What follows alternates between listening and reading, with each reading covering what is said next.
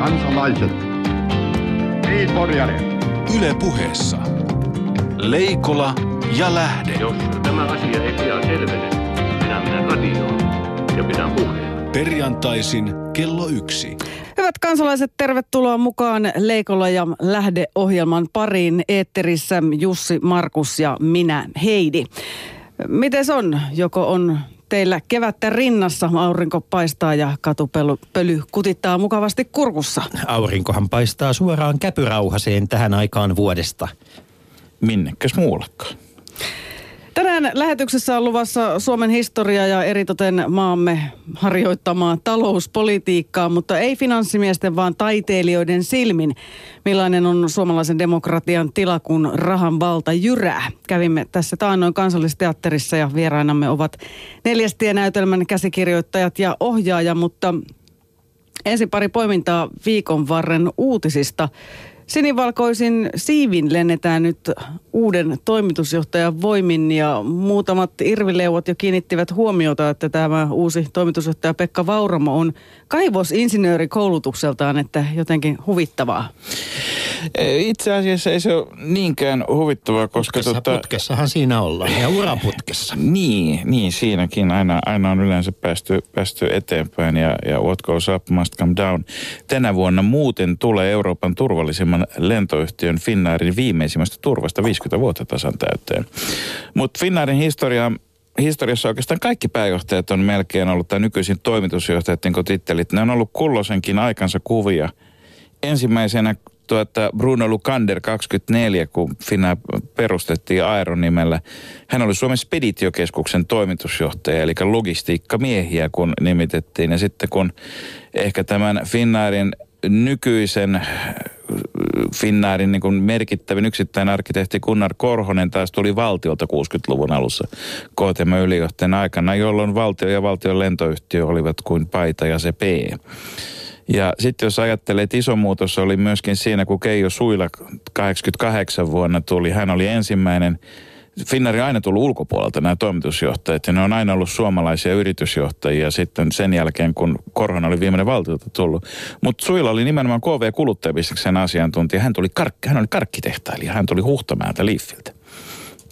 Ja aika hyvään pakettiin Finnair siihen hänen aikanaan myös paketoitiin. Siitä tuli aika kaunis katsella ja siitä tuli aidosti hyvin kansainvälinen yhtiö sitä kautta, koska silloin, silloin nimenomaan 80-luvulla aloitettiin tämä Aasia-strategia, jota nyt sitten on, on, on jatkettu Jukka Hienosen ja Mika Vehviläisen johdolla, jotka molemmat on niin kuin nimenomaan kansainvälisen palvelubisneksen ja tuota, merkkihenkilöitä. Se, mikä on oikeastaan kiinnostavaa, että Suilla on kuitenkin, tai Hienonen viimeinen, joka on tullut nimenomaan kuluttajapuolelta, että sekä Vehvilä että Vauramo ovat tehneet tähän asti sen uransa yritysten välisessä kaupankäynnissä. Ja, ja, ja tota, nyt kun Pekka Vauramo sitten on toisaalta niin logistiikkalaitteiden ja toisaalta kaukoiden ekspertti, niin kyllä, kyllä taas mennään ajan hengessä. Mutta mennäänkö niin, että siellä on työolot niin kuin kaivoksessa? Siltähän tämä on kuulostanut Finnairissa vaikka kuinka pitkään.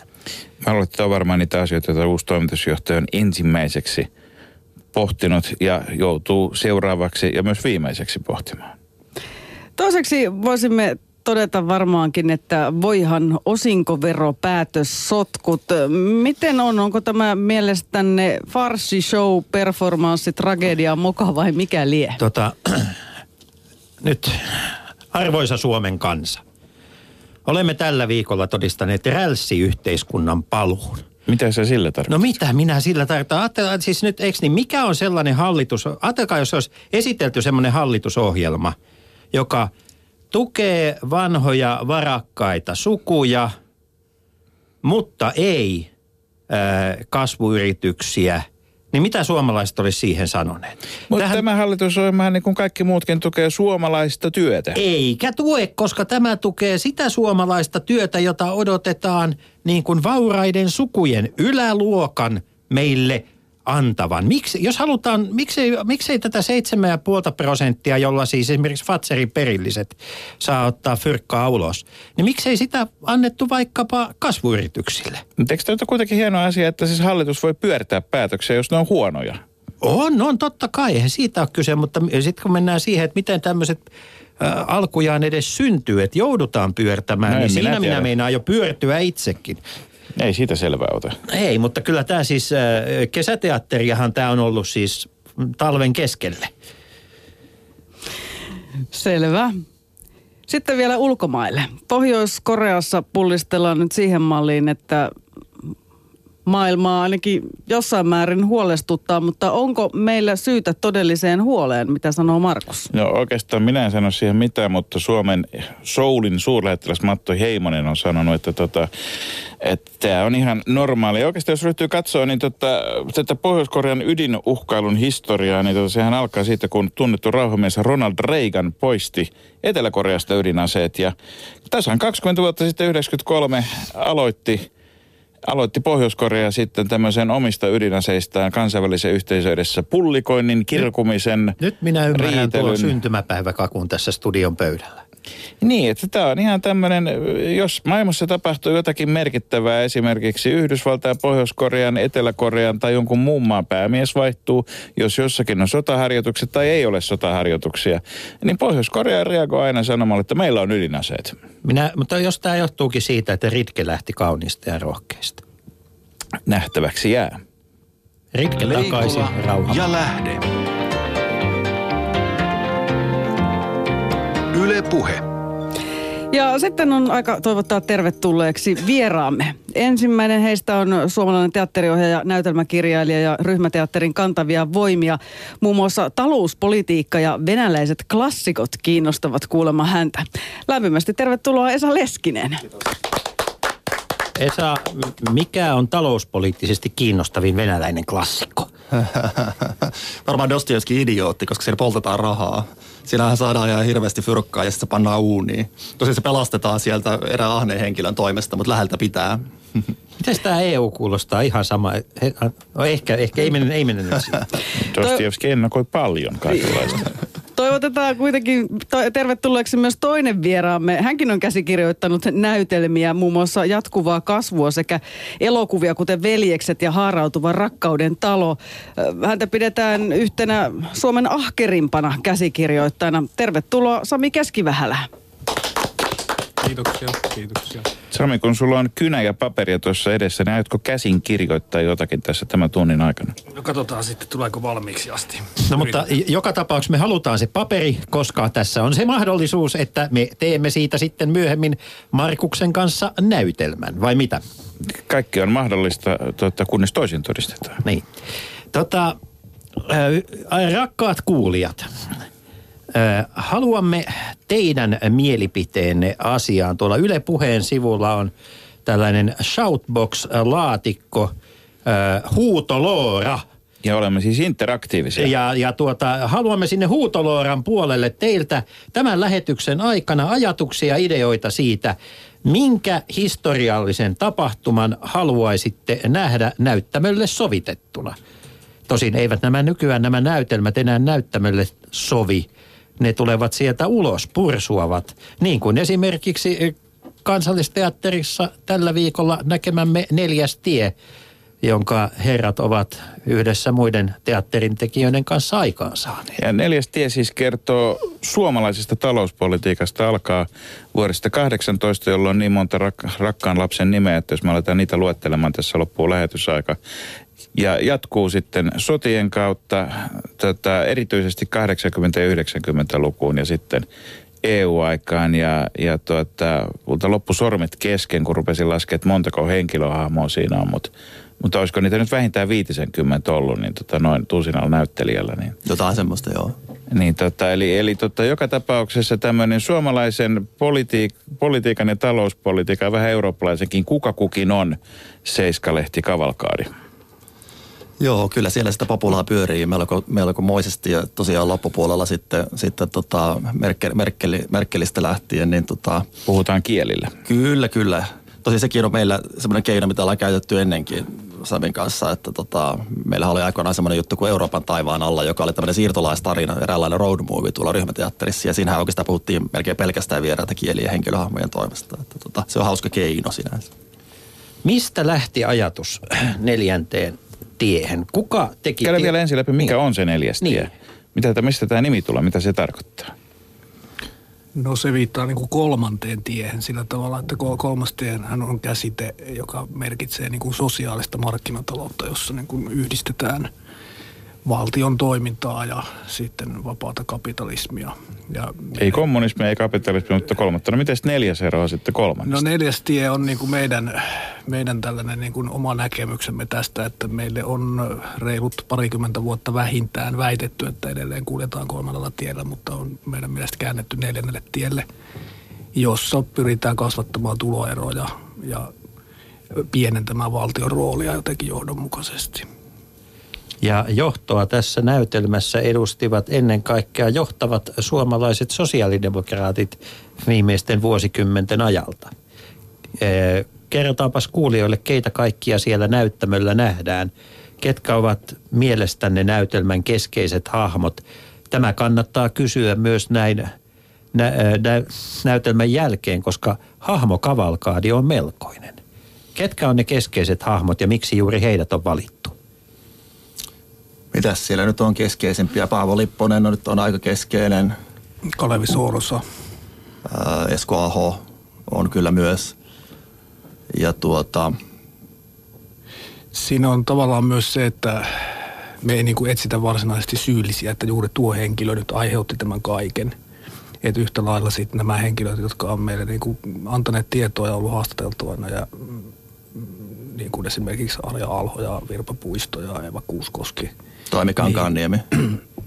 Esko Seppänen, niin hekin on näytelmän päähenkilöitä, että he itse kertovat sen, mitä heillä on kerrottavana. Tota, musta tämä muistutti sellaista niin kuin, tämä oli niin kuin Titanic-elokuvan ja, ja tuota, ää, suuronnettomuuksien tutkijalautakunnan raportin, raportin yhdistelmä. Siis, eh, mä haluan sanoa muutaman asian ää, katseli, tai katselijoille, jotka ovat tällä hetkellä siis kuulijoita, mutta teatterin katselijoille. Ää, Kansallisteatterin päänäyttämöhän on, se on valtavan kaunis teatterisali, siellä on toimiva, toimiva tuota tekniikka ja hetkittäin kyllä tuli sellainen olo, että aivan kun katselisin teatteria Lontoossa, koska, koska siis eh, lava, liike, musiikki, kuva, kaikki tämä oli otettu komeasti haltuun. Joo, siinä on aika, aika laaja tämä teatteristen keinojen kirjo, että tuota, siellä on sellaisia elementtejä, mitä me ollaan ennenkin käytetty jutuissa ja sitten aivan uusia, että, se, että siellä on sanattomuutta ja siellä on paljon musiikkia. Terällä meillä kävi yksi erittäin, erittäin pätevä livemiksaaja vähän jeesaamassa meitä alansa kuru ja totesi sitten mulle katsottua läpimenon, että tämähän on hy- helvetin hyvä musikaali. Mutta avaus, avauskuvat, avauskuvat eivät ole musikaalia, vaan ne on ihan puhdasta Tati. Joo, siis sanattomuus on isossa osassa siinä. Ja tota, meillä olikin iso työ siinä keksimisessä, miten me esitetään ikään kuin tässä, kun me haluttiin, että siellä ei ole vaan poliitikkoja ja päättäjiä, vaan että siellä olisi niin kuin Suomen kansa jollakin tavalla läsnä. Ja siinä oli iso pähkäily sitten, että miten me yritettiin kirjoittaa sitä ensin traditionaalisen näytelmän keinoin siinä mielessä, että meillä oli sellainen suku, joka kulki siellä. Mutta sitten me heitettiin kokonaan se pois itse asiassa aika myöhäisessä vaiheessa ja korvattiin tämmöisellä sanattomalla kollektiivilla, joka ikään kuin edustaa sitä kansaa. Nyt seuraa juonipaljastuksia. Kansa työntää päänsä uuniin. Näin käy joillekin joo. Eli se on tämä 90-luvun laman, laman pahin vaihe juuri, joka... Että siellä on tällaista ikään kuin, voisiko sanoa metaforista kerrontaa, joka yhdistettynä musiikkiin, niin mä itse pidän siitä hyvin paljon. Sitä siellä on toki niin video, videota ja eri kielillä puhumista ja, ja, ja, tota, ja tota, nopeita roolivaihtoja ja kaikkea tämmöistä, mitä, mitä me ollaan itse asiassa ryhmäteatterissa tehty paljon, semmoista tietynlaista estetiikkaa. Mikä, mikä on se varsinainen, että kun kuitenkin, kuitenkin meillä on, lama on aika paljon käyty läpi ja, ja, ja tota, useampia kirjoja ja, ja suurin määrä tietysti aikalaisjournalismia on myöskin näistä erinäköistä EU- ja emu-vaiheista. Mikä on se, mitä te olette halunnut tuoda nimenomaan uutta tavalla, koska historiahan kirjoitetaan koko ajan uudestaan, kun ja aikalaishistoria ei edes kukin sukupolvi, vaan, vaan, vaan tota, parhaat pääsee kirjoittamaan vuosittain sitä uusiksi. Mikä on se, mitä te ajattelitte nimenomaan, että mitä ei ole vielä sanottu, jota te halusitte sanoa? No Samilla on varmaan oma näkemyksensä, mutta mulla on semmoinen, semmoinen ajatus, että me haluttiin kertoa se suuri tarina tavallaan. Se suuri tarina, mä tarkoitan sille sitä, että tuota, kun kaikki talouden kriisit on aina velkakriisejä. Ei, minkä, ne on aina liittyy siihen, että on otettu liikaa velkaa, joka taas liittyy Ai. siihen, että on haluttu kasvaa liikaa. Ja rahaa nyt saa luotua sillä tavalla, että luodaan velkaa. Niin tuota, mm, tämä Suomen pankkikriisi, niin tämän Euroopan, yleiseurooppalaisen kriisin – ää, tuota, ikään kuin vedetään yhtäläisyysmerkit niille välille. Eli tavallaan Suomen pankkikriisi on, on tässä esityksessä tietynlainen esinäytös tälle isolle eurooppalaiselle kriisille, että oikeastaan ne on ihan sama asia, paitsi että eurooppalainen kriisi on jättimäisessä mittakaavassa Suomeen verrattuna. Eli se on oikeastaan se suuri tarina, että kun taloutta lähdettiin vapauttamaan sieltä 80-luvun alusta, maailmanlaajuisesti siis, tai, tai länsimaiden laajuisesti, niin tota, se johti Suomessa sitten pankkikriisiin ja, ja nyt se on johtanut sitten – ihan samalla prosessilla tähän eurooppalaiseen kriisiin. Mä tiedän, onko on, mutta on tässä eurooppalaisessa kriisissä kuitenkin se ero, että tämän laukasi liikkeelle Yhdysvalloista lähtenyt globaali finanssikriisi, joka, jota näytelmässä ei käytännössä katsoa mainita olla. No mä en ole tosta ihan samaa mieltä itse mhm. asiassa, mm-hmm. että, että on debatin ekonomistit tästä kovasti väittelee. Mikä on toinen tie? Mikä on, toinen, mikä on sinun selityksesi? Öö, onko, olemmeko me nostaneet siis väärän – väärän syytetyn penkille, jos siellä penkillä istuu nyt Lehman Brothers? Ehdottomasti mun mielestä. Mun mielestä tämä on semmoista ajattelua, mitä propagoi Olli Rehn ja, ja tota, kumppanit, että eihän me mitään. Et terveisiä Brysseliin. Kyllä terveisiä mm-hmm. Brysseliin erittäin mm-hmm. paljon, koska mun mielestä ja aika monen muukin, siis aika monen ihan ammattiekonomistin mielestä, niin tota, kyllä tämä Euroopan kriisi on hyvin paljon kotikutoinen ja sen syy on se, että, että tuota, haluttiin, että kaikilla Euroopan mailla olisi Saksan markka. Eli emu, emu tota, otettiin käyttöön sillä tavalla, että oikeastaan kukaan ei alun perikään täyttänyt niitä kriteerejä, jotka sille asetettiin – ja tota, tämän seurauksena sitten maat, joiden talous oli, oli huomattavan huonossa kunnossa, sai yhtäkkiä lainaa samalla hinnalla kuin Saksa. Ja, ja tota, näinpä ne ylivelkaantui ja sitten se nähtiin, mutta sitä ei välitetty, koska saksalaiset sai myytyä halpaa kamaa sinne älyttömästi ja tienat, sai tiedettua rahaa ja saksalaiset pankit rikastu. Ja näin me ollaan nyt tässä tilanteessa, että kyllä tämä on aika paljon itse keitetty soppaa. Ja teatterin keinoin sama. Deutschmark, Deutschmark, über alles. niin, mutta se, eli, eli toisin sanoen olisi, olisi pitänyt kurittaa enempiä ja pitää huoli, että tuota, elettäisiin perinteisten protestanttisten hyveiden säästäväisyyden, ankaran työnteon ja varsinkin ennakkosäästämisen ja, ja tuota pienen, pienen, pienen kulutuksen ja muun tämmöisten puitteissa? Niin mä en ole varma, että onko se... Niin mä luulen, että se koko emu oli liian hätäinen ja todennäköisesti aivan väärä projekti. Että mä, mulla on semmoinen ikävä harrastus, että mä luen amerikkalaisia sanomalehtiä. Ja silloin, Sehän kun, on hyvä harrastus, silloin, kun, emu, on hyviä lehtiä. Joo, siellä on hyviä lehtiä ja siellä on vähän eri näkökulma kuin täällä. Et silloin kun emu tuli, niin itse asiassa kaikki amerikkalaiset ekonomistit, siis sekä oikeat että vasemmanlaiden ekonomistit sanoivat, että tämä ei tule ikinä toimia. Mutta Euroopassa tämmöisiä äänenpainoja ei kuultu. Että tota, jopa Milton Friedman, kaiken niin kuin uusliberalismin mm. isä sanoi, että tämä tulee kaatua ensimmäiseen kriisiin, tämä yhteisvaluutta, koska, koska se ei ole todellinen yhteismarkkina-alue. Milton on ollut monesta asiasta milloin kutakin mieltä, Kyllä. tosin. Mut Milton on, on siitä... aina, hän on ollut aina oikeassa, koska historiahan muistaa vain sen, kun hän Nimenomaan on Milton Friedman on yksi mun lempiä koska häntä voi siterata kaikkiin mahdollisiin tarkoituksiin. Tuota, onko tämä näytelmä totta? Onko ne asiat, mitä käsikirjoituksessa tuodaan, ovatko ne totta vai ovatko ne tulkintaa? No kyllähän ne aina väistämättä jossain määrin on tulkintaa, mutta kyllä ne meidän mielestä on totta. Ja kyllä ne ihmiset, jotka ikään kuin sanovat repliikkinsä omilla suillaan, niin on juuri näin sanoneet, kun, kun näytelmässäkin. Että se tavallaan se tulkinta on ehkä siinä, että mitä on valittu. Et se, se, ja mitä ei ole vallittu, mutta tuota, mm, siellä on muutama satiirinen, siis fiktiivinen kohtaus. Luonnollisesti siellä Mikki Hiiri puhuu ja Emo puhuu, ja, tai Emo ei puhu, mutta... mutta tota, emo kirkuu, Emo on ihana. Kyllä, Emo, emo, e, e, emo ja, ja, mutta, ja mitä Emusta sitten kuoriutuukaan, mutta ei tuo, nyt mennä siihen. Tuo lentokyvytön lintu siis. Kyllä, mutta siis tuota, että nämä... Tuota, Lentoemu, anteeksi. tuota, nämä, mennä Finnairin takana. Nämä tuota, äh, ikään kuin fiktiiviset satiiriset kohtaukset on eroteltu ikään kuin sieltä mm. selkeästi. Et muuten se on siinä mielessä faktaa, että se on sitaattia. Emulla oli, emulla oli kyllä paremmat sääret kuin lentoemännillä keskimäärin, mutta nyt... Jussi, viikonloppu ei ole vielä alkanut. Tuota, tässä, tässä on aika paljon semmoisia, niin kuin mitä mä sanoisin, jotka, tuota, kohtia, jotka juuri niin kuin sanoit, että siinä sanotaan erikseen, että mikä on fiktiota, mikä tietysti tarkoittaa samaa kuin, että muilta osin ollaan dokumenttiteatterin sen perinteen kanssa tekemisissä, että kaikki, joka ei ole erikseen sanottu, että se ei ole totta, niin on totta. Mutta sillä lailla totta kuin mitä pamfleteissa asiat ovat totta, eli viilattu aika rajallisesta näkökulmasta. Itse kiinnitin huomiota, huomiota siihen, että tota, ja siis tämmöinen tarkoituksenmukaisuus on täysin, täysin sallittua. Siellä on aika paljon tota, itse bongasi useampia semmoisia ihan huolimattomuus- ja asiavirheitä. Huvittavaa oli se, että kun esimerkiksi, jotka sinänsä on niin pieniä, mutta mutta ne kiinnittää huomiota. Sanopa mitä on, että mm. korjataan. Jos no, väliajalla tuli Raimo Sailas minulle sanomaan, kun hän oli samassa näytöksessä, että hän ei ollut silloin niin, niin tätä Terkki Virtanen ei ollut budjettipäällikkö lama-aikana, vaan se oli hän, joka oli. Tota, ja kun mä kuulin tämän Sailaksen suusta, niin mä olin valmis uskomaan sen. Raimo Sailas on itse kertonut tuo haastattelussa tavallaan sen, mikä, mihin se kohtaus perustuu. Et vaikea ottaa kantaa.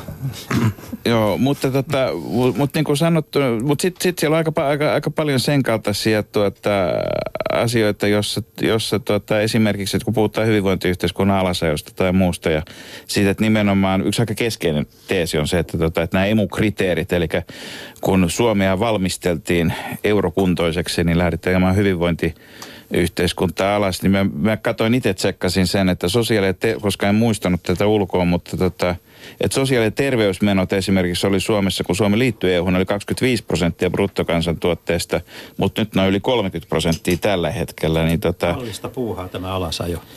Joo, varsinkin jos ne menee ylös alasajettaessa, niin, niin, niin tota, näissä on siis aina voi keskustella yksityiskohdista ja voi keskustella isoista linjoista, mutta tota, oletteko te ihan oikeasti sitä mieltä, että kaikki on huonommin ja menee koko ajan vain huonompaan suuntaan? Niin mä en tunne tota mm, lukua, minkä sä sanoit, mutta tuota, tuota, mm, mun on vaikea uskoa, että siis terveydenhuolto olisi jotenkin paremmassa jamassa.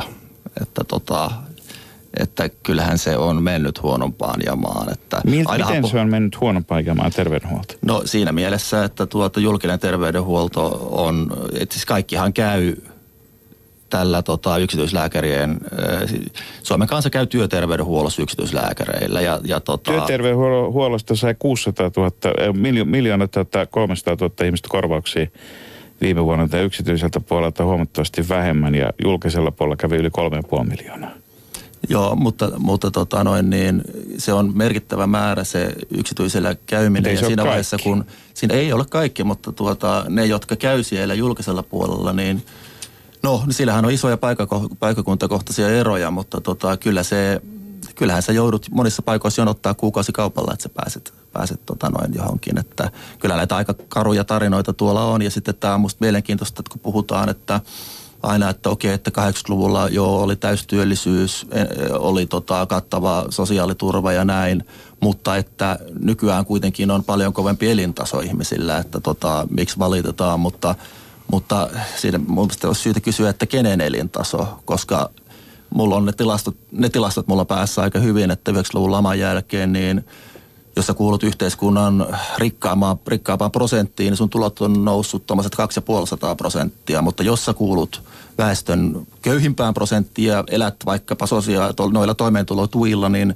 sun, öö, öö, sun tuota elintaso on laskenut ainakin 40 prosenttia. Et se, et millä hinnalla se elintaso sitä nousee, että, että tota se elintason, elintasoindeksin keskiarvohan nousee sitä kautta, että sinne yläpäähän on pumppautunut hirveän paljon lisää, eli tuloerot on kasvanut. Että tuloerot on... Anteeksi, tuloerot on... Saanko kysyä, että onko kommunismin romahtamisella – ja tuloerojen kasvulla suomalaisessa taloudessa mitään tekemistä keskenään? Onko niillä mitään tekemistä keskenään? Mä kysyn tätä siksi, että, että tota, kun meillä oli valtavasti valtiojohtoisia yrityksiä ja, ja tämmöistä niin kuin kontrollitaloutta, joka menestyy neuvostokaupan aikana, niin, ja siitä, siitä siirtyminen sitten niin kuin avoimeen talouteen, niin on, onko se mielestänne vaikuttanut millään lailla tuloerojen kasvuun? Mm, vaikea sanoa. Kyllä, luultavasti. Luultavasti. Kyllähän moni noista meidän haastattelemista henkilöistä kertoo siitä, että ikään kuin se kommunismin ja Neuvostoliiton aiheuttaman mm, jonkinlaisen niin kuin pelotevaikutuksen häviäminen vaikutti kyllä tehtyä politiikkaa aika paljon 90-luvulla. Vielä mä haluan palata tuohon terveydenhuoltoasiaan. Niin ei mun mielestä se, että kuinka suuri osa bruttokansantuotteesta käytetään jonain aikana terveydenhuoltoon, niin kerro siitä vielä yhtään mitään, että kuinka paljon se, niin kuin, että minkälainen terveydenhuolto on keskimääräiselle kansalaiselle. Eikä se tilasto siitä juuri kerro. Ei se, siis yksi iso ongelma terveydenhuoltoasioissa on se, että sitä mukaan kun ihmiset pysyvät pitempään hengissä, niin tota, yleensä mm. se johtuu siitä, että he saavat myöskin kalliimpaa hoitoa. Siis toisin sanoen, kun tiede mm. kehittyy, niin hoito tulee kalliimmaksi. Se on loputonta tavoittelemista silloin ja vaikka, vaikka tota, ihmisten terveydentila pysyisi samana, se maksaisi silti enemmän, vaikka niitä ihmisiä edes olisi enemmänkin. Ja se on tietysti yksi niitä isoja paradokseja. Mutta mä olisin noin tuloeroihin niin tota vielä, vielä niihin palannut, että, että Suomessahan on nämä tuloerojen kehitys moneen muuhun maahan verrattuna ollut sillä lailla hyvin poikkeuksellinen, että meillä, nime, meillä, meillä tota, tämä rikkaiden rikastuminen vuosituhanteen vaihteessa, joka kuten sanoit, se oli hyvin nopeata mm. ja hyvin isoa, mutta se johtui hyvin pitkään näistä optio-ohjelmista, jossa oikeastaan, jonka voi tiivistää pitkälti sanan Nokia, joka siis oli pois Nokian osakkeenomistajilta, eli näitä kukkahattu täti rahastoilta, rahastoilta ja sit, sitten tota, tästä on voi debatoida loputtomiin, että kun, onko sitä valunut sitten sinne alas asti vai ei. Ei varmasti ainakaan niin paljon kuin mitä jotkut toivoisivat, että olisi. Mutta, tota, mutta paradoksaalista on se, että kun Suomen tulo, että ne ajat, ajankohdat, jolloin Suomen tuloerot on kaventunut, niin se on johtunut nimenomaan ei suinkaan siitä, että köyhät olisi voinut paremmin, vaan yleensä se, että rikkai, rikkaiden elintaso on laskenut. Tosin se ei välttämättä tarkoita, että se elintaso olisi laskenut, että ne tulot olisi laskenut, koska koska tota rikkaat ei pysty kuluttamaan enempi. Mutta paradoksia nykyään yhteen kulutusyhteiskunnassa ylipäätään on kai se, että tuota, et, että tota, nykyään kun opiskelijat elää kituuttavat yhtä paljon kuin itsekin aikoinaan, kun oli opiskelija, mutta siitä on huolimatta niin kuuluu olla iPadit ja muut, joita ei todellakaan voinut 20 vuotta sitten unelmoida, kun niitä ei ollut. Mm. Eli ihminen joku, tavoitteli... silloin, joku silloin kuitenkin unelmoi, koska ne ovat nyt olemassa. Mutta mittaaminen on hirvittävän vaikeaa silloin, kun ihminen tavoittelee virvatulia koko ajan. Mm. Niin, kyllä ne ongelmat kilpistyy usein sinne just sinne kaikkiin alempiin tuloluokkiin, että ne saa sitten niskaansa kaiken, että se terveydenhoitokin, että jos ihminen kituuttelee sillä köyhyysrajalla, niin sairastuminen on katastrofi semmoiselle ihmiselle. Sitä, se tuhoaa hänen taloutensa ja systeeminsä, että näin se menee. Leikola ja Lähde. Yle Puhe. Niin, vielä palataan tulovero, tuloeroasiaan, niin kyllä noissa tilastoissa näkyy selvä käänne siinä tuloerojen kasvussa 92-93, jolloin poistettiin progressiivinen pääomatulojen verotus.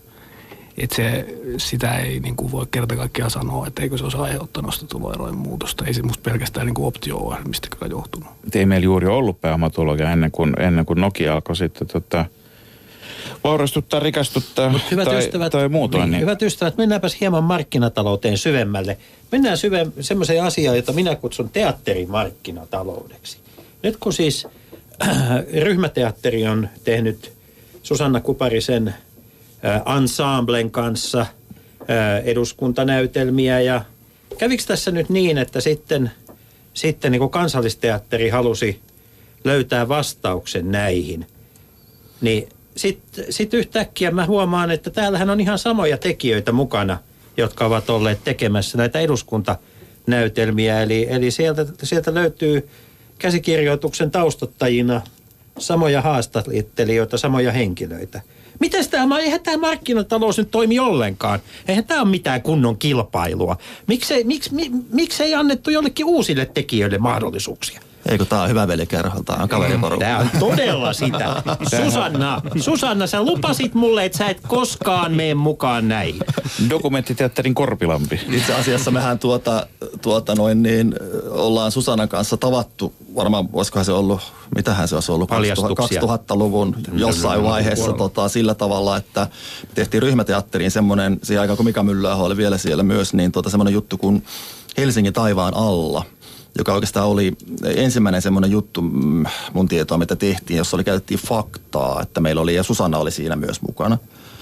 Ja tota me, siis se oli tarina helsinkiläisesti ja siinä oli, se oli niinku puolet oli tilastoa siitä, että voidaanko tehdä teatteria tilastoa. Sitten siitä tavallaan lähti. Kyllä toi- voitte, se oli, niin, se oli, se joo. oli toimivaa Ja teatteria. siitä lähti tavallaan koko tämä ja siksi, siksi Susanna on ryhmäteatterissa. Mm. Ja tota, tämä itse asiassa tämä neljästi on hirveän vanha idea. Tämä on sovittu jo Maria-Liisa Nevalan aikana. Eli, eli varmaan ennen kuin tämä itse asiassa koko tämä... Laajempi salaliitto. Joo. Mutta kertokaa, käykö tässä nyt niin, että nyt jokaisen suomalaisen itseään kunnioittavan teatterin täytyy saada ää, niin kuin dokumenttiteatteria lavalle ja äkkiä, koska se, se on nyt kilpailua, kilpailua, kilpailua.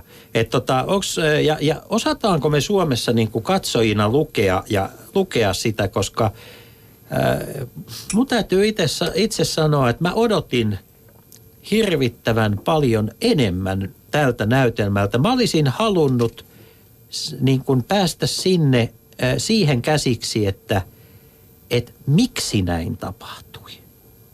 Ja nyt, nyt mä ikään kuin näin sellaisen, että näin se ehkä meni. Kuvataan, mitä tapahtuu. Kyllä, mutta et sitten taas se, eh, kun mua, mua häiritsee, mä olen vanhoillinen, mä oon äärivanhoillinen ihminen, minä tiedän sen. Mutta mua häiritsee, että jos Paavo Lipposen niin kun, äh, kolmiulotteisuus äh, latistuu Antti Litjan sinällään komeaksi irvistykseksi, mm-hmm. niin, tota, niin äh, näistä hahmoista tulee tällaisia niin kuin sarjakuvakarikatyyrejä ja tota, puuttuu kokonaan se inhimillinen, se, se että mitä niissä ihmisissä tapahtui. Mitä näissä päätöksentekijöissä tapahtui, miten he, nimittäin se on, se on ollut sotatila. Mä oon itse ollut katsomassa sitä sivusta silloin 90-luvun puolella. Mä oon ollut katsomassa sitä, kun ihmiset itkevät niin kuin valtioneuvoston käytävillä ja, ja presidentin linnassa. Se on ollut sotatila. Ja sitten kun tehdään sodasta farssia, niin mun mielestä siinä jää paljon kertomatta. Niin mä nyt ihan sanoisin tota farssiksi kyllä tota juttua, että on sillä aika... Mutta mä, mä tarkoitan farssin omaisia siis piirteitä näissä henkilöhahmojen rakentamisessa. Joo, no mä voin ohjaajan sanoa, että mua ei kiinnosta heidän psykologiansa pätkääkään. Okay. Minkään näköistä kiinnostaa. No, mä vihaan joo. psykologiaa teatterissa ylipäänsäkin. On aivan sama, mitä he ovat ajatelleet tai mitä No, heissä henkilökohtaisesti tapahtuu. tämä, tämä selittää. Aivan niin. yhden tekevää. Mua kiinnostaa vaan se yhteiskunnallinen prosessi. Se on se, mikä nois kiinnostaa. Sitten Joo. psykologinen teatteri on erikseen. Että jos siellä Paavo Lipposen psykologiaa ruvettaisiin syventymään, niin Herran Jumala ei kuule. Jussi, se ei toimi. Ei, se on mahtava, mahtava 16-tuntinen näytelmä. Kukaan ei tule kattoon. Hiljaa ei, virtaa mutta, Paavo. ei, ei, mutta siitä kirjoitettaisiin paljon. Mutta onko se, onko se, kirjoittanut mua, itse mua sen, kiinnostaa, että ajatteleeko sillä että tavallaan, että saman tekevä kuka on missäkin roolissa, missäkin, missäkin totta, minäkin aikana, että se, joka on pääministeri, toimii samalla tavoin. Ei välttämättä, mutta tota, tuommoisessa tyylilajissa ei tuota, semmoiseen henkilöpsykologiaan musta oikein voi puuttua. Että se on se tapahtuma, mikä tapahtuu. Tuohan tavallaan kuvaa sitä, tai tuosta tulee sellainen kuva tuosta esityksestä ainakin mun mielestä, että se on ikään kuin semmoinen itseohjautuva tai tuuliajolla oleva laiva, joka ikään kuin menee. Kyllä. Se, se, oli, on lentä, se, ikään oli lentävä Hollanti. Joo. Se on- se on Ja hyvä kuva. Se on Kyllä. niin kuin tavallaan ainakin mun mielestä se, miten se olikin. Joo. Et varmasti siellä oli, siis varmasti ihmiset itkivät käytäville ja näin, mutta se, se on niin kuin toinen asia. Tota, mutta sitten kun katsotaan tätä Mutta aikaa... jos mä vielä sen verran jatkan, mutta tuossa tulee myöskin semmoinen kuva, että jos kaikki päättäjät on joko, joko tuota, osaamattomia, neuvottomia, äh, hassuja, ahneita, Paitsi toimikankaan. Niin. ilkeitä, niin, niin tota, ja paitsi mikä, miten helvetissä Suomen kansa on mennyt näin tyhmät ihmiset itselleen ja huonot päättäjät valitsemaan? Eikö Suomen kansa jopa ansaitse silloin tämmöisen kohtalon? Ja pään uuniin. Niin, eikö siinä Vai ole? mistä niitä tulee näitä huonoja päättäjiä? Mehän Sami jossain vaiheessa havainnoitiin sitä, kun me luettiin noita pöydäkirjoja, että tota, ne päätökset on ikään kuin tehty. Että siellä on joku semmoinen suurempi ma- mekanismi, joka ikään kuin, Tuntematon voima. niin, muistatko Oliko, tätä? onko se se näytelmän mikkihiiri, sinne tulee? Ne keskustelut on aina hämmentävän samankaltaisia. Siis tuli lueskeltua eduskunnan pöytäkirjoja esimerkiksi niin kuin 40-luvulta lähtien, niin aina toistuu samat argumentit ja samat mm. tavallaan Mutta eikö suuri sali ole yhdenlainen teatteri ja rituaali sekin, että... On kyllä, joo. Et, et, et, en mä, en mä niinku oikein näe sitä, että miksi sitä sitten pitäisi erityisesti psykologisoida sitä, No, toinen, sitä keskustelua. Niin. No mu- mun mielestä sitä pitäisi, se on henkilökohtainen, täysin, mm. täysin yksi, yksilövapauteen perustuva Ö, koska se kiin... Siksi, että minua kiinnostaa. kiinnostaa. mutta tota, mutta tota, sitten toinen asia, mikä mua kiinnostaa, on se, että eikö näytelmä olisi voinut kertoa myös siitä, että mikä se neljäs tie, mikä, mitä sen sijaan olisi voinut olla, mitä olisi pitänyt tehdä. Et siis kun Suomessa on aina sellainen käsitys, että asiantuntemusta on niin kuin epäkohtien listaaminen. Meillä on maa täynnä siis asiantuntijoita, jotka ovat käveleviä epäkohtalistoja, mutta heiltä ei tule mitään ratkaisuja. Niin kertokaa meille, kertokaa siis, että eikö tämä näytelmä olisi voinut kertoa myös siitä, että mitä olisi, missä kohdassa tieltä olisi pitänyt kääntyä pois. Kyllä, se varmasti olisi voinut kertoa siitä, mutta kolme tuntia meni pelkästään sen kuvaamiseen, että mitä on tapahtunut ja mitä ehkä tapahtuu. Joo, Että tiiä, tota, se- se, se on ihan totta. Mutta Se se, se, kiinnostaisi, se kiinnostaisi minua. Toivon jatko-osaa. Joo, kyllä. Mu- Mun mielestä, jos tuohon saa kommentoida, että mitä, mitä, mitä, mitä voisi tehdä, niin kyllä mul- mulla on ainakin se käsitys, että kyllä me ollaan 30 vuotta tehty väärää politiikkaa siinä mielessä, että, että me, kun on hyvät ajat, niin me pannaan kaikki menemään ja haetaan kasvua lainalla, mutta sitten kun on huonot ajat, me, me leikataan julkista taloutta ja pitäisi tehdä täsmälleen päinvastoin, että se on se ongelma. Leikola ja lähde. Ja vieraana meillä tänään on siis Kansallisteatterin neljästie näytelmän käsikirjoittajat Sami Keskivähälä ja Esa Leskinen, josta jälkimmäinen on myös ohjannut. Väärää politiikkaahan on itse asiassa siis samanniminen kirja, jonka Mauno Koivisto sitten presidenttinä tunnetuksi tullut julkaisi, jossa siis idea oli se, että tehdäänpä niin tai näin, niin kaikki politiikka on aina väärää. Tuota, Ja, ja koska kyse on väärästä teatterista, minä sanon vielä, että minä olisin halunnut nähdä sen Koiviston roolin tässä näytelmässä. Se, se vai mua hämmästämään, hämmästyttämään, että hän, hän oli ikään kuin se ää, puuttuva, näyttämöltä puuttuva kuningas, jonka päätökset kuitenkin vaikuttivat koko tähän prosessiin. Niin Esko Seppänen taitaa kirjoittaa jossain kirjassaan, että, tota, että se on tämmöinen Koiviston bosoni. Että se, on, se hiukkanen on siellä jossain, mutta sitä ei vaan näe. Että, että siitä vaan ei oikein ole dokumentaari. Kaikkihan tietää, että Koiviston rooli tota, vahva, vahvassa markassa ja tässä de- devalvaatiokatastrofissa, mikä Suomessa oli, oli erittäin vahva, mutta sitä ei, siitä ei oikein löydy dokumenttiaineistoa. Kaikesta ei löydy. Se varmaan liittyy osaan siihen, että miten valta toimii. Kyllä. Tota, mua kiinnostaa semmoinen kysymys, että kun miettii, että teillä on, teillä on siis erityyppistä aineistoa ollut tässä hirvittävä määrä tota, erinäköistä kirjallista lähdeaineistoa, on ollut pöytäkirjoja, on käyty paljon läpi ja lehtileikkeitä, elo, tota, TV-uutispätkiä ja muuta, valtavat määrät ja sitten haastateltu vielä lisäksi tuota, ne henkilöt, jotka näyttämöllä esiintyvät tai joista me katsojat tiedämme, että he ovat antaneet haastatteluja, ovat ovat, ovat tuota näitä äänekkäämpiä, äänekkäämpiä tuota, ää, eurokriitikkoja, kuten Esko Seppänen tai sitten perussuomalaiset, jota Toimi Kankaanniemikin nykyään on, on niin tota, tai sitten näissä valtapuolueissa selkeästi niin sanotusti sivuraiteille ajautuneita, kuten Arja Alho, Virpa Puisto, Puisto kokoomuksesta. Oliko, oliko muita henkilöitä, joita te juttelitte, jotka olisivat olleet niin kuin ikään kuin vallankäytön ytimessä, mutta jotka ei vaan sitten niin kuin tullut tässä näytelmässä lausunnon anteena tai taustatietojen anteena esiin, vai oliko teillä ikään kuin tota valikoitunut sitten se, että kenen, kenen kanssa te kävitte nämä taustakeskustelut? Me tota, kyllä äh, pyydettiin haastatteluja aika monilta vallassa olevilta ihmisiltä, mutta hyvin harvat heistä suostu Nimiä. sanomaan yhtään Ketkä mitään. kieltäytyivät? En sano, en, mä- en mä itse sano. Mm-hmm. Mutta Sehän on sääli. Se on sääli, joo. Se on sääli. Se on sääli, joo. joo. se on sääli, mutta. Mutta kyllä esimerkiksi Iiro Viinanen antoi meille haastattelua. Ja hyvin avoimesti itse asiassa. No, se on totta, että hän on ilman muuta Joo. sitten näitä, jotka Joo. oli siinä kovassa Kyllä. ytimessä. Mutta hänkin on pohdiskellut tuota julkisuudessa ja kirjoissa aika paljon sitä, että tulikohan tässä nyt ihan kaikki tehtyä ihan fiksusti ja Kyllä. oikein. Ja, ja, ja koko, ehkä, ehkä kaikki ne dramaattisimmat hetket siinä laman aikana, niin on, on käynyt jo mun mielestä aikaisemmin esiin niin kuin se, että siinä hirvittävän vähällä tiedolla Aho ja Viinanen ratkoivat kansakunnan kohtaloita. Kyllä, kyllä. Ja ehkä samalla lailla voi sanoa, että on, ja itselle ja semmoinen vähän sama vaikutelma kuin Jussille, että olisi tavallaan toivonut niin kuin jotakin vielä lisää ja enemmän, koska te olette tehneet valtavan duunin kuitenkin tässä näin. se sumussa suunnistaminen ilman karttaa, ilman niin kuin jälkiviisauden valoa, niin Ilman edes tietoa siitä, että navigaattori keksitään kymmenen vuoden päästä. Niin, ja tiet, tietämättä, että mitä sen seuraavan askeleen alla on vai onko mitään, niin se on, se on siis semmoinen asia, joka mua itseäni kiinnostaa, kiinnostaa siis kirjoittajana ja näin, koska, koska tuota, sellaista teatteria tai muuta, muuta tuota, tuotantoa, joka antaisi ihmisille siihen samastumiskohtaan, niin sitä tehdään hirvittävän vähän.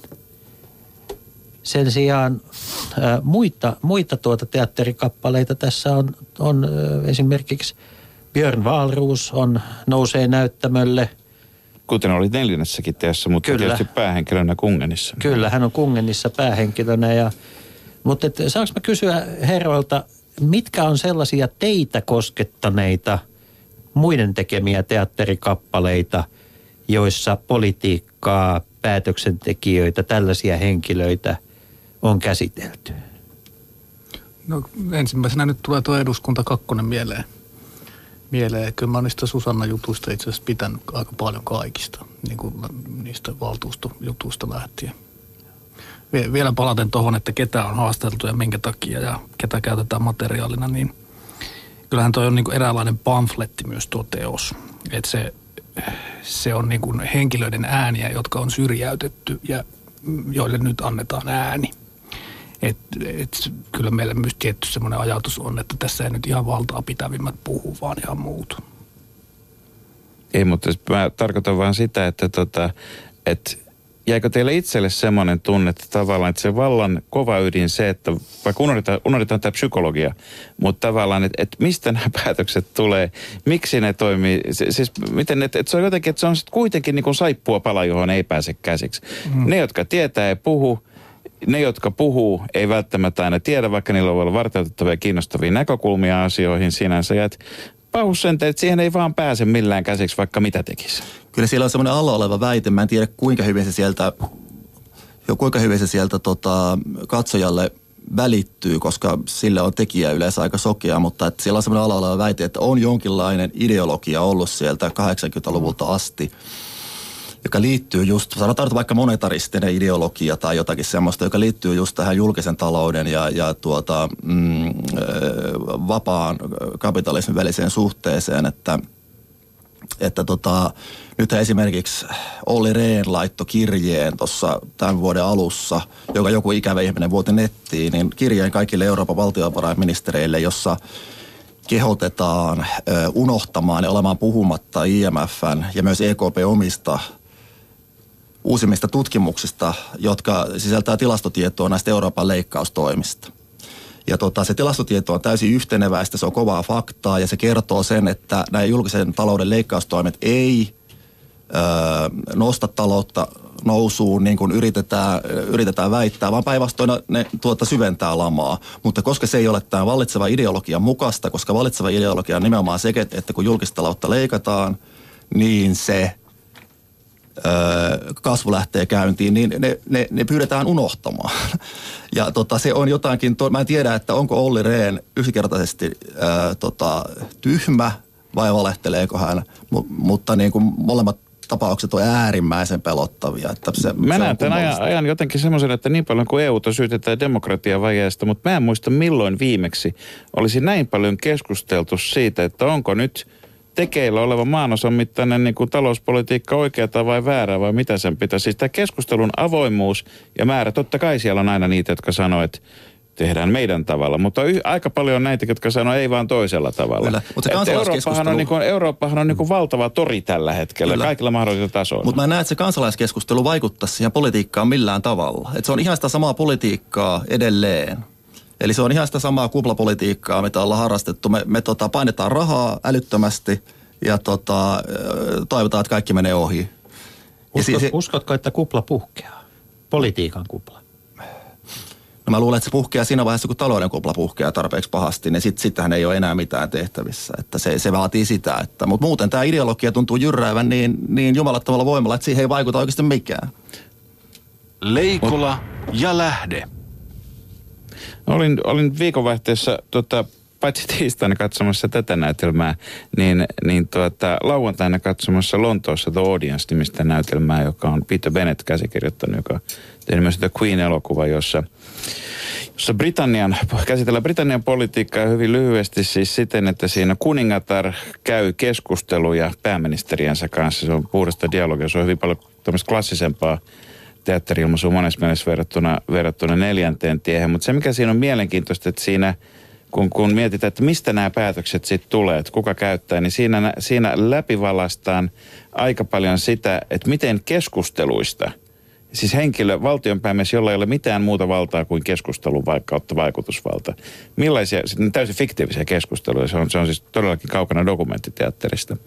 Niin, niin tota, mulla vaan tulee mieleen, että eikö teitä yhtään houkututtanut ikään kuin kuvitella näitä keskusteluja, tuota, muutakin kuin kuvitella nämä mainiot keijukaiset ja emot ja, emut ja muut. Mutta kuvitella, että mitä siellä sitten olisi supistu, supistus siellä, siellä kulissien takana, niin tota, kun nämä päätökset on jostain kuitenkin jollakin lailla tullut.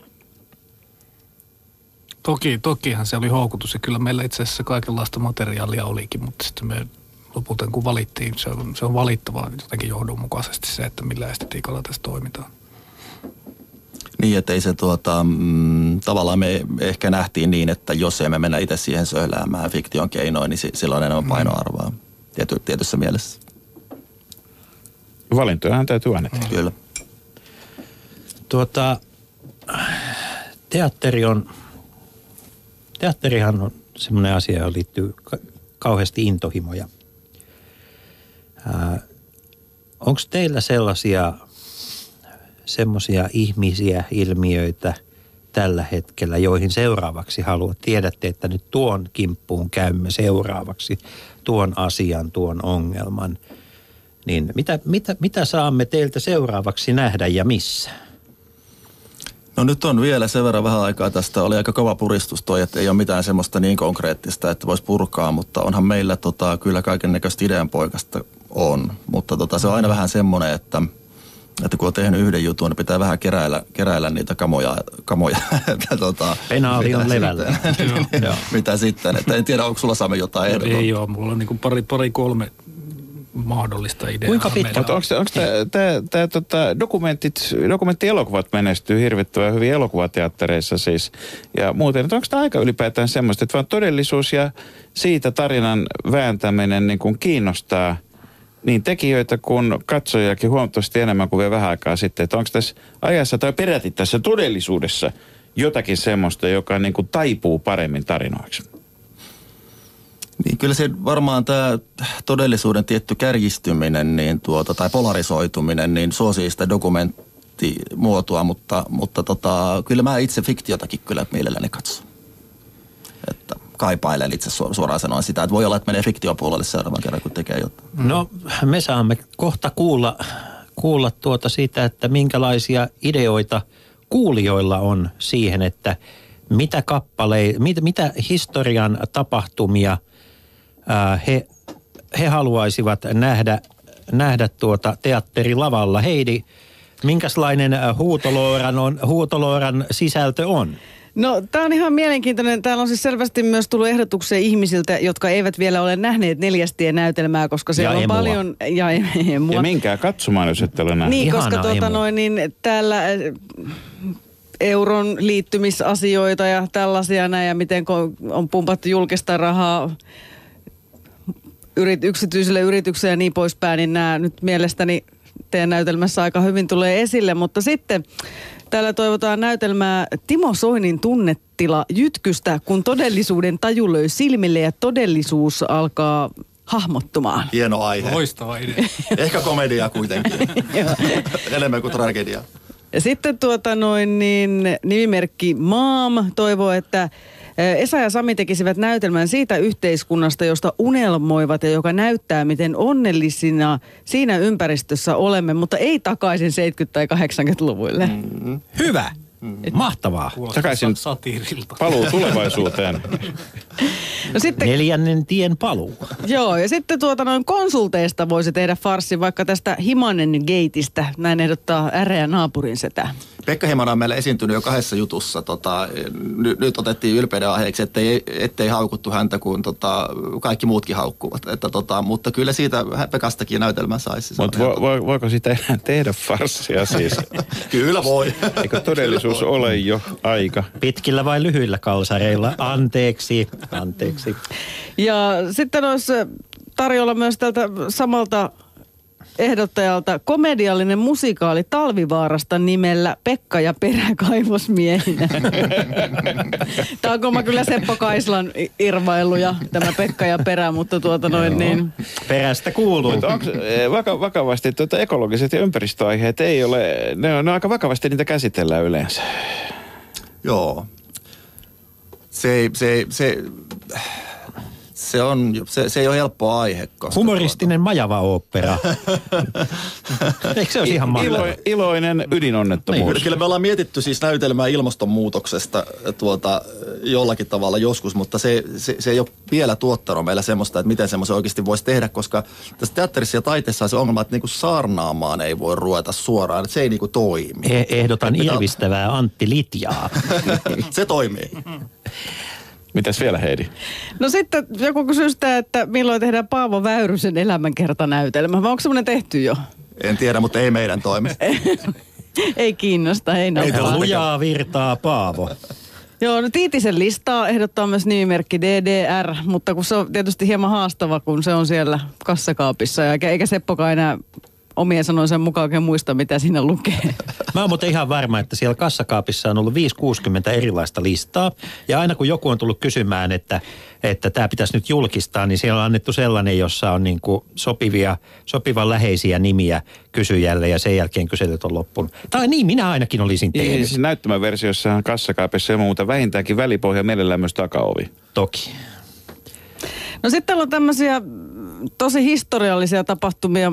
Esimerkiksi Lalli ja Piispan kohtaaminenkin varmaan on jossain vaiheessa näyttämöllä jos, jo, jossain muodossa nähty. Muistuuko Esa tai Sami mieleen? Onhan sitä, hei anteeksi, Turussa on ainakin joskus tehty, mutta eikö tämä olisi mahtava? Nyt kundit, tämä piispa, piispa äh, Henrik ja Lalli äh, goes SM-liiga. Joo. Kadun halli esittää. joku on joskus Siellä on muuten vapaata. Nordenskjöldin kadulla tällä hetkellä. Siellä olisi näyttämö vapaanakin. Kuten on Artwell Areenallakin. Sami on vuosia suunnitellut mäkihyppynäytelmää, mutta mä en vielä ostanut sitä. Nythän sillä alkaa siinäkin olla materiaalia, kun on sitä showbusinesskin siinä niin kuin ikään kuin rikastuttamassa. Joo, no sitten Aleksandrian kirjaston paloa ja Venäjän vallankumousta ja näitäkin taitaa varmaan johonkin Kas kun kukaan ehdota Nokia-näytelmää. Merkillistä. Niin. Ehkä ne hartiat ovat niin kapeat, että niistä saatiin vain yksi näytelmä. Mutta tota, hyvät herrat, miten tämä mites tää, tota, konsulttipuoli, koska me pureudumme aiheeseen täällä ensi viikolla. Ensi viikon lähetyksessä. Kon, niin. Tai ei se, eihän sellaista ole, eihän se mitään demokratiaa ole, jos sanotaan, että se on konsulttidemokratiaa, vaan, vaan se on siis konsulttiepädemokratiaa. Onko tämä semmoinen aihe, joka teitä on kiinnostanut?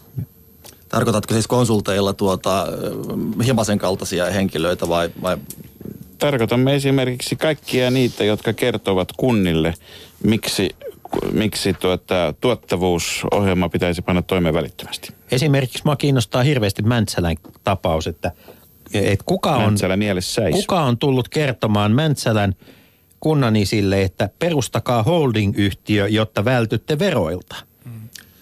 Niin, konsultti se varmaan on ollut, juu. Se Ja, on, ja kenen lauluja konsultti on silloin laulanut? Ei ainakaan Kake Singers. niin konsulteissahan on se, että ne laulavat yleensä niiden lauluja, joilla on rahaa. Että harvemmin on semmoisia konsultteja, jotka Mut, laulavat varattomien ihmisten lauluja. Mutta Niin. miten, me, miten me saadaan nyt sitten, tätä, tätä on niin kuin Euroopassa pohdittu noin sata vuotta välillä vähän pyssyjenkin kanssa. Miten me saadaan tämä köyhempien ihmisten ääni kuulumiin? Ja että niin kuin pyssyjen lisäksi vaan. No, jo, jollakin tavalla, ehkä jollakin toisellakin tavalla. No me ollaan Samin kanssa aika köyhiä, että tota... No, Mika, maksa parempia liksoja Mutta heti. tämä, tämä siis oikeasti tämä niin kuin, jos muistatte elokuvan Paluu siniselle laguunille, niin tämä paluu neljännelle tielle. Mä jään odottamaan sitä, että te kirjoitatte näytelmän, jossa, jossa ollaan niin kuin vuodesta 85 alkaa vaihtoehtoinen todellisuus. Viides tie. Neljännen tien poika on viidestie. Niin. Se, on, se on kiinnostava ja haastava aihe. Mä, mä, mä todella toi, mä odotan sitä näytelmää ja ihan pieni ripaus edes sitä vihaamasi psykologista teatteria sinne. Please! Hyvä on. Pannaan yksi sun konsensukseen päätyy tämäkin. Yksi henkilö. Meillä oli siis Leikola ja lähteen vieraana tänään Sami Keskivähälä ja Esa Leskinen, jotka ovat käsikirjoittaneet kansallisteatterin suurproduktion Neljäs tie ja Esa on lisäksi ohjannut sen. Ja, ja tuota, seuraavaksi alkaa olla sitten aika Pistää siirtyä tämä lähetys pakettiin. Kiitoksia, viikonlopun viettoon. Kyllä lähtee, Leikola ja lähtee. kiitoksia kaikille. Ensi Kiitos, kiitos, viikkoon. Kiitos. Kiitos.